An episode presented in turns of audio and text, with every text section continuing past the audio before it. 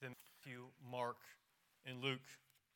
He says of all the gospel writers have a subject in view, to point out Christ.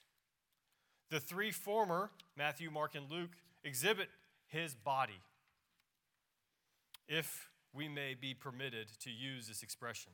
But John, John exhibits his soul.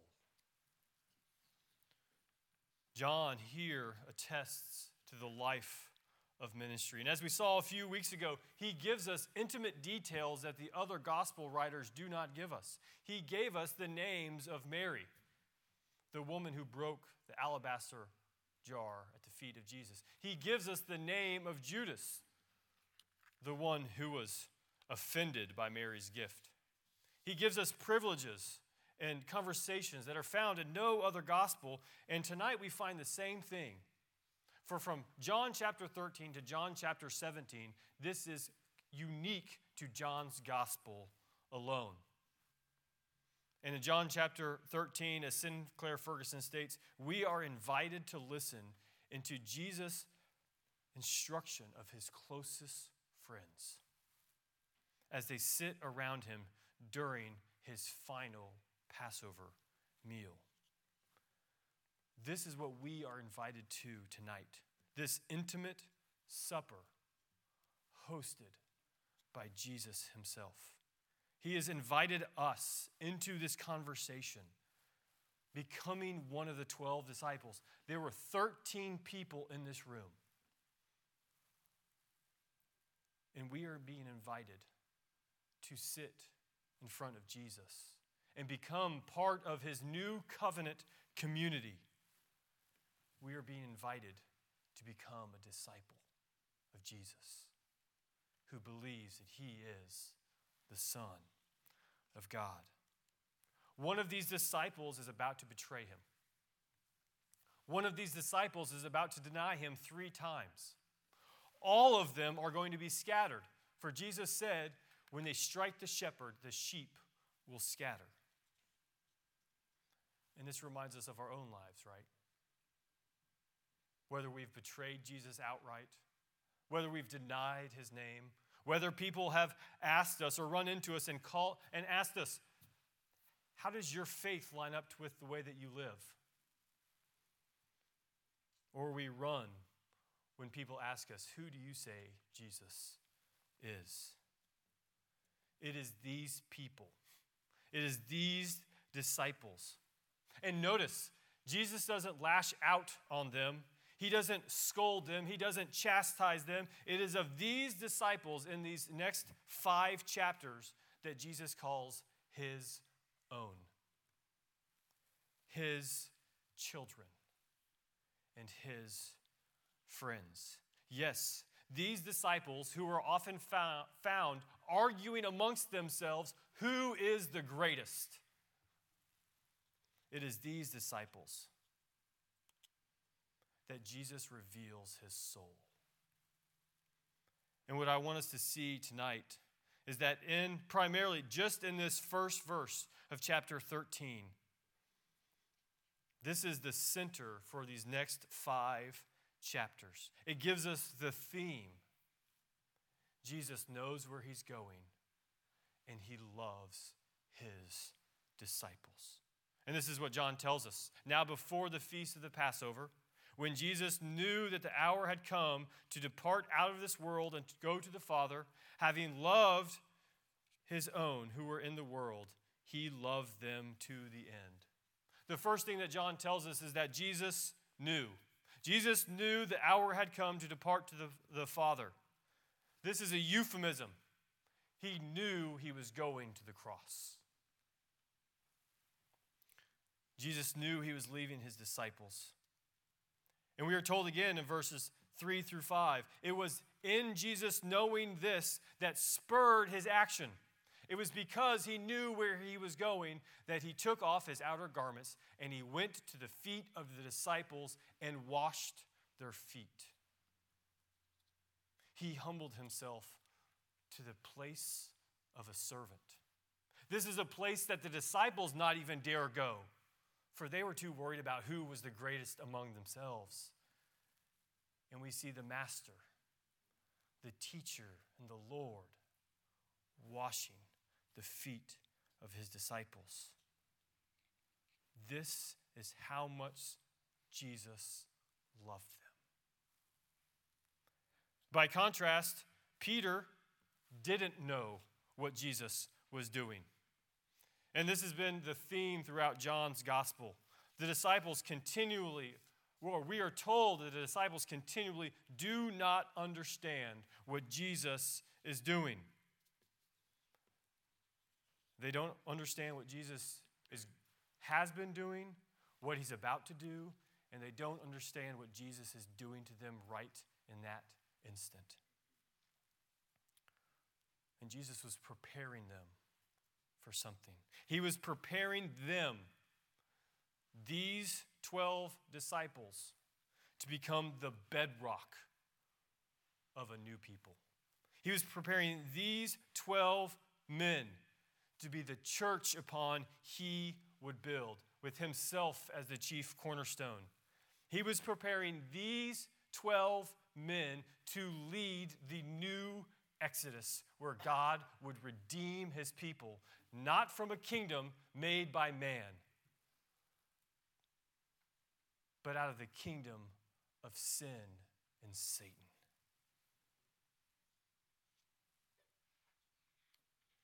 And I wonder how many of us have the same question that the disciples had that evening. Jesus, what are you doing? Whether it's imagining Jesus washing our feet, or whether it's trying to understand what Jesus is doing in our daily lives. Maybe you question, where is Jesus when my child is devastating our family?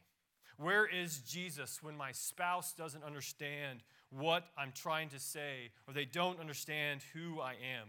Where is Jesus when I can't get my life in order, when I'm constantly behind, when I wish I could do more, but I just can't?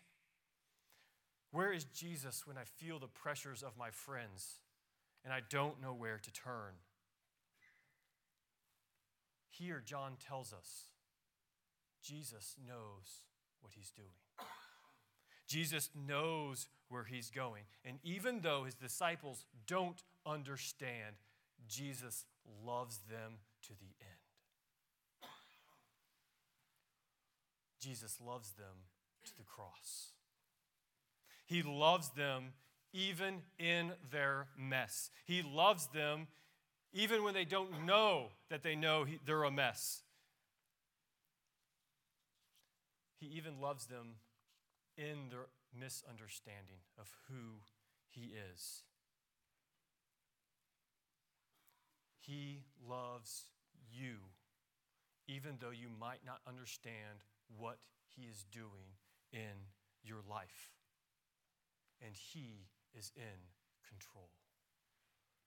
He told his disciples in John ten, "No one takes my life from me. I lay it down on my own accord. I have authority to lay it down. I have authority to take it up again. This charge I have received from my Father." Peter didn't know then. But as Jesus promised, Peter would know. For we read in First Peter chapter one, Peter writes, "Blessed be the God and Father of our Lord Jesus Christ. According to his great mercy, he has caused us to be born again to a living hope through the resurrection of Jesus Christ from the dead, to an inheritance that is imperishable, undefiled, and unfading, kept in heaven for you, who by God's power are being guarded through faith for salvation, ready to be revealed at the last time. In this you rejoice, though now for a little while, if necessary, you have been grieved by various trials." Peter didn't know what Jesus was doing. But what Peter did know is that Jesus loved him. For Jesus had told him, "I am the good shepherd. I know my own, and my own know me. Just as the Father knows me and I know the Father, I lay down my life for the sheep.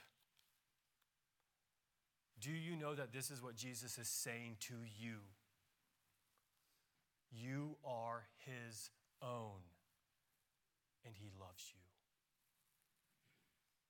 He loves you so much, he went to the cross for you. He loves you so much that he created and founded the world that through him and his blood you might be redeemed. He loves you so much, he defeated Satan through his own death and resurrection. This is how much Jesus loves his disciples.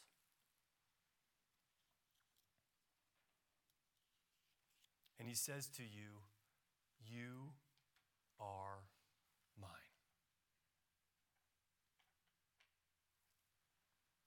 And you know what else?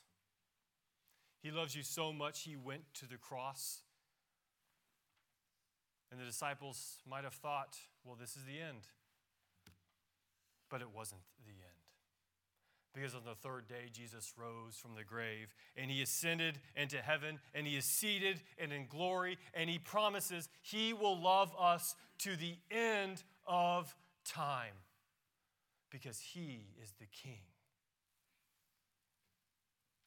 He loves us forever. If you come to Jesus, if you follow Jesus, you are his, and he's never letting you go.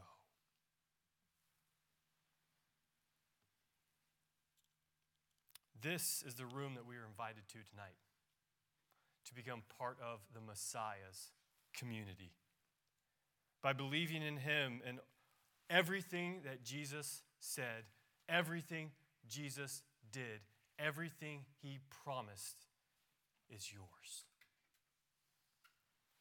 And by this time tomorrow night, two thousand years ago, Jesus' lifeless body will have carried the burden for your sin. Because upon him, our sin was poured. He was smitten, pierced by God for our transgressions, crushed for our iniquities, and chastised because of us.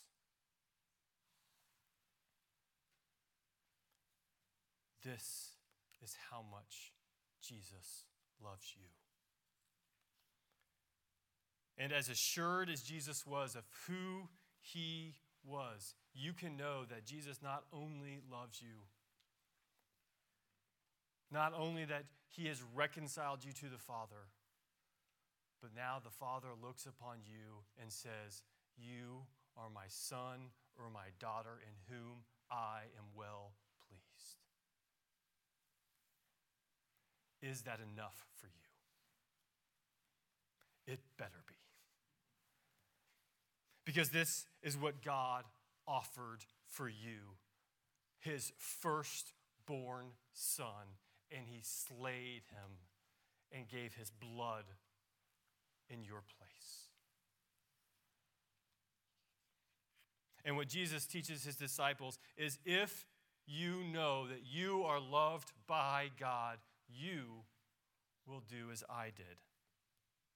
So we see throughout the entire New Testament different commands. For you are called to freedom, brothers. Only do not use your freedom as an opportunity for the flesh, but through love serve one another. Or in Ephesians two, by grace you have been saved through faith. And this is not of your own doing. It is a gift of God, not as a result of works, so that no one may boast. For we are his workmanship, created in Christ for good works, which God preparehand that we should walk in them. At this meal, some three thousand five hundred years ago, God's Exodus community was instructed on how they were to prepare for their very first Passover. They were even told how to dress at this Last Supper, the Lord gave his disciples instruction on what they should do on the last Passover. And he even told them how they should dress. They should dress like a servant because their Savior was a servant. And he said, "Follow me. By your love, the world will know that you are my disciples." This is what we find in Jesus. We no longer sacrifice the Passover lamb, for the Lamb of God has been shed for you because Jesus loves you. And he gave his disciples what they needed most. He gave him himself to sustain them and to remind them that you are his. Let's pray.